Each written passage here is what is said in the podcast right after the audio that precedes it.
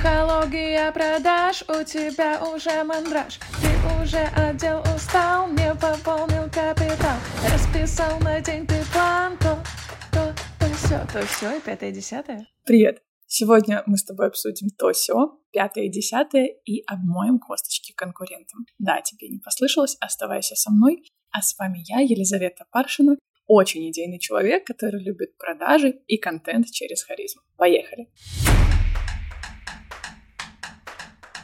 Вообще, эта тема подкаста родилась у меня в момент обсуждения с подругой бьюти-мастером, которая хотела рассказать в своем блоге про то, как она дружит с коллегами, как они вручают, какая у них классная теплая атмосфера, и в контексте, типа, не бойтесь идти в нишу, у нас здесь классно, все очень крутые, типа, никто не конкурирует, все дружат. Плюс в тот же день я посмотрела одно интервью, в котором Клава Кока, интервью было с Клавой Кокой, говорила, что у меня нет конкурентов, у меня есть коллеги. И в тот день меня осенило, насколько сейчас эта фраза стала такой модной, как будто бы все резко забыли, что конкуренция вообще существует, и все такие резко стали классными коллегами, и на фоне вот этих розовых соплей у меня немножко подгорело. Потому что у нас есть два лагеря сейчас. Те, кто считают, что у нас нет конкурентов, у меня есть коллеги, вы что, каждому свой клиент, там, ля-ля-ля, все же на личность идут.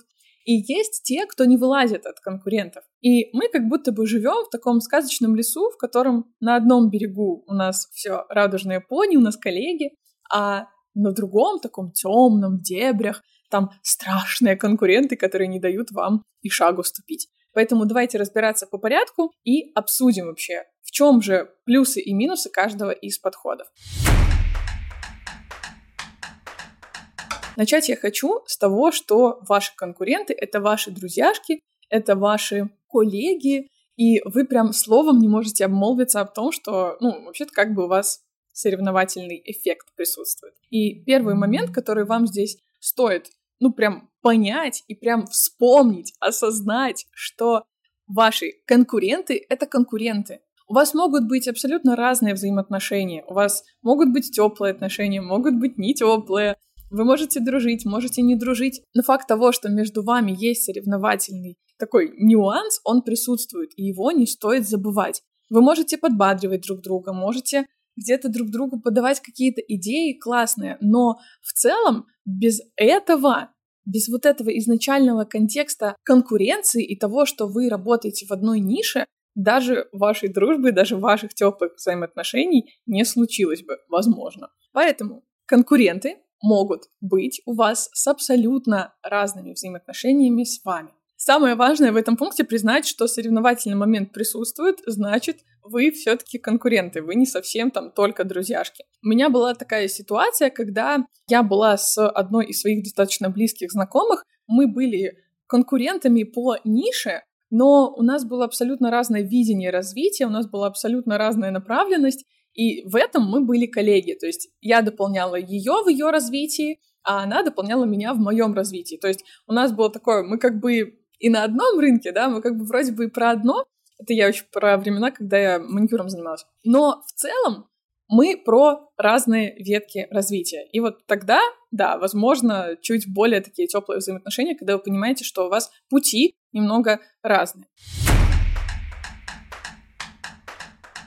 Второй момент тоже тогда коллега. Я бы сказала, что ваш коллега — это человек, который не делит с вами рынок. Например, если вы эксперт с какой-то локальной услугой, это может быть фотограф, это может быть видеограф, это бьюти-мастера все. Ну вот что-то такое прям локальное, когда вы на город работаете. И если вот у вас есть коллега из другого города, вот этот коллега, у вас рынки абсолютно разные. Она продает там в своих ошмянах, а, вы продаете в своем Бобруйске, да, и в целом вас объединяет только ниша, и вы можете обсуждать там развитие и так далее. Но когда вы конкурируете на одном рынке, еще и за одну и ту же стоимость, когда у вас одна и та же услуга, тот же рынок и одинаковая стоимость, и вы пытаетесь, опять же, обманываться, что вы коллеги, и вы ни разу не конкуренты, как будто бы стало стыдно говорить, что, ну, есть какие-то конкуренты.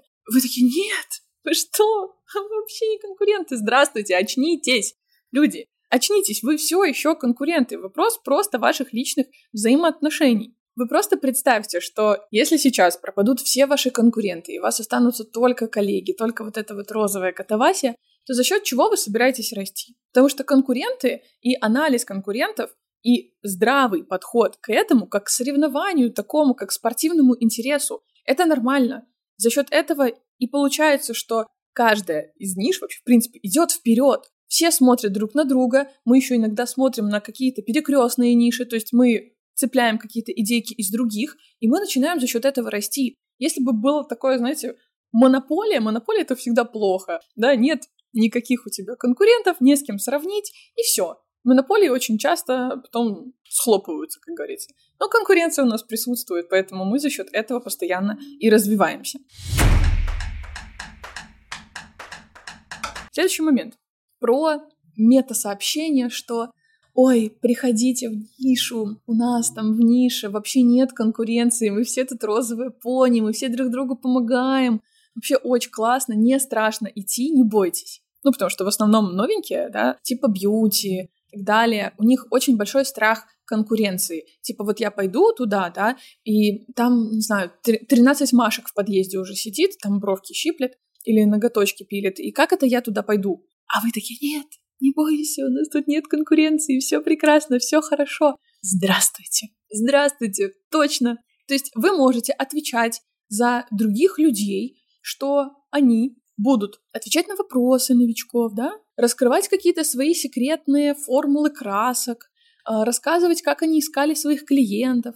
Вы за себя можете ответить, а за других нет. Отвечайте за то, какой вы коллега, отвечайте за то, какой вы конкурент. И я не уверена, что вы каждому из новичков в вашей нише готовы раскрыть вообще все абсолютно свои карты, да еще и за бесплатно, да пожалуйста, все просто пользуйтесь всей информацией, но же нет конкуренции. Мы же тут все матери Терезы собрались, мы только помогаем друг другу. Очнитесь, это неправда. И человек, наоборот, попав в такой диссонанс, он идет, думает, ой, ну там же нету никакой конкуренции, сейчас я приду, мне все помогут. И он, хренак, на тебе, Никто ничего рассказывать не хочет, никто ничем делиться не хочет. И он такой, да, блядь, получается, мне немножко надурили. Поэтому не обманывайте людей. Хочу сказать про вот это каждому покупатель, свой клиент и так далее. Я с вами согласна, что в целом это так и есть, что каждому клиенту подойдет свой продавец. Поэтому я и говорю про продажи через личность, через вашу харизму.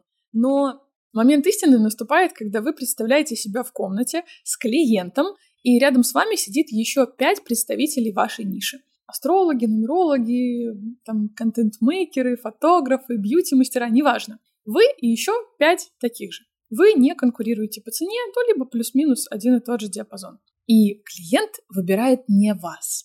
Что же у вас тогда будет в голове? Ой, какое счастье, что к Леночке пошел клиент. Или у вас в голове закрадется мысль, типа, а почему не я? А что со мной было не так? Все равно это сравнение у нас присутствует. И вот как раз-таки вот это, а почему не я, и есть та самая конкуренция.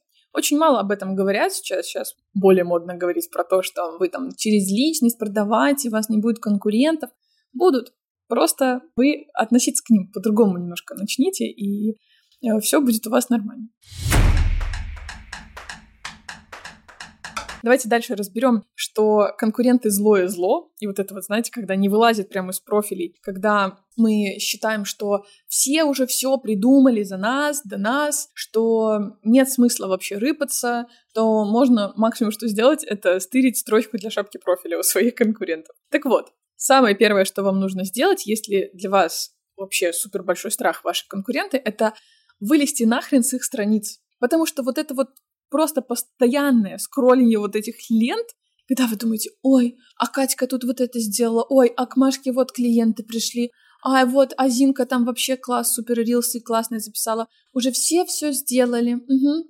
И свое обучение я запустить не могу, потому что, ну, я уже как минимум два видела по вот этой теме. Ау, очнитесь. Никто из э, ваших потенциальных клиентов не смотрит столько контента на эту тему, сколько смотрите его вы. Нас же как? Вы решили, что вы с сегодняшнего дня нутрициолог. Что творится с вашими подписками? Вы заходите, пишите в поиск «нутрициолог» и на всех просто тык, тык, тык, тык, подписываемся, подписываемся, подписываемся. И потом из вашего инфополя, которое было разноплановым, да, вы смотрели разных людей, вы смотрели лайфстайл там, а, где-то вы смотрели там что-то по видео и так далее, путешествия. И тут у вас все превращается в нутрициологию. Все, у вас все в одной теме.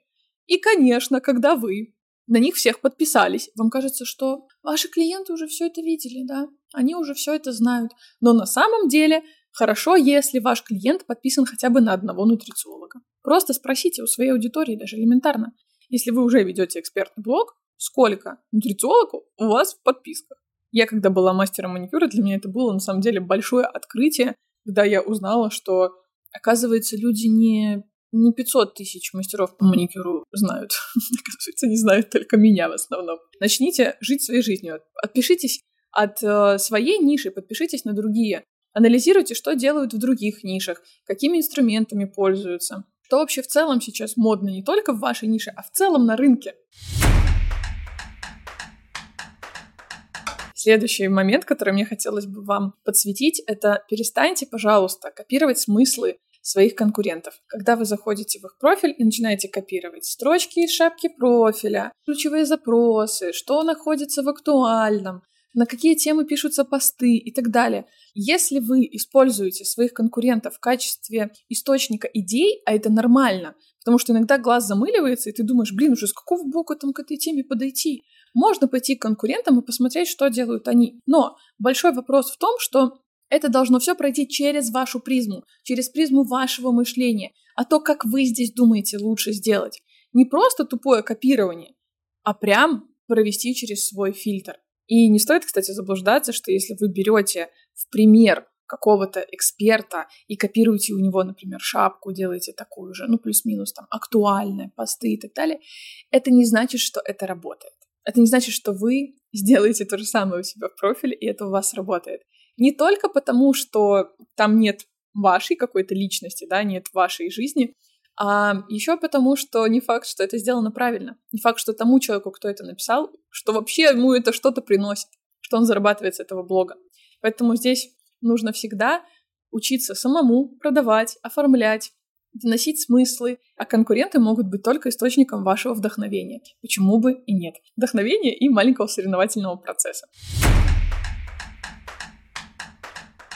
Поэтому, подводя итог, я хочу сказать, что Конкуренты — это нормально, конкуренты — это хорошо, это наш рост.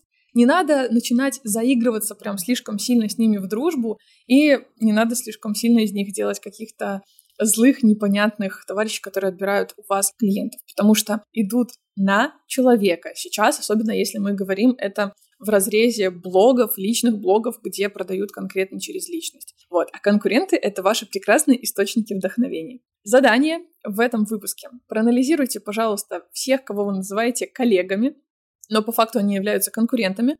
Прям сядьте, отойдите от ваших личных взаимоотношений и посмотрите, что у него, у этого человека получается лучше, что получается хуже, а что у вас получается лучше, что получается хуже. И выпишите обязательно идеи, которые вам пришли в процессе размышления. Что бы вы могли взять для своего блога, э, из вот этого конкретно аккаунта, из конкретно ведения вот этого бизнеса. Только, пожалуйста, не скатывайтесь в какие-то терзания, муки совести, типа вот у нее так классно, а у меня там вообще какое-то бы что. Нет, просто проанализируйте, что там хорошо, и добавьте это для себя. А у меня на этом все. Мы встретимся с вами в следующем выпуске и обсудим то все, пятое-десятое.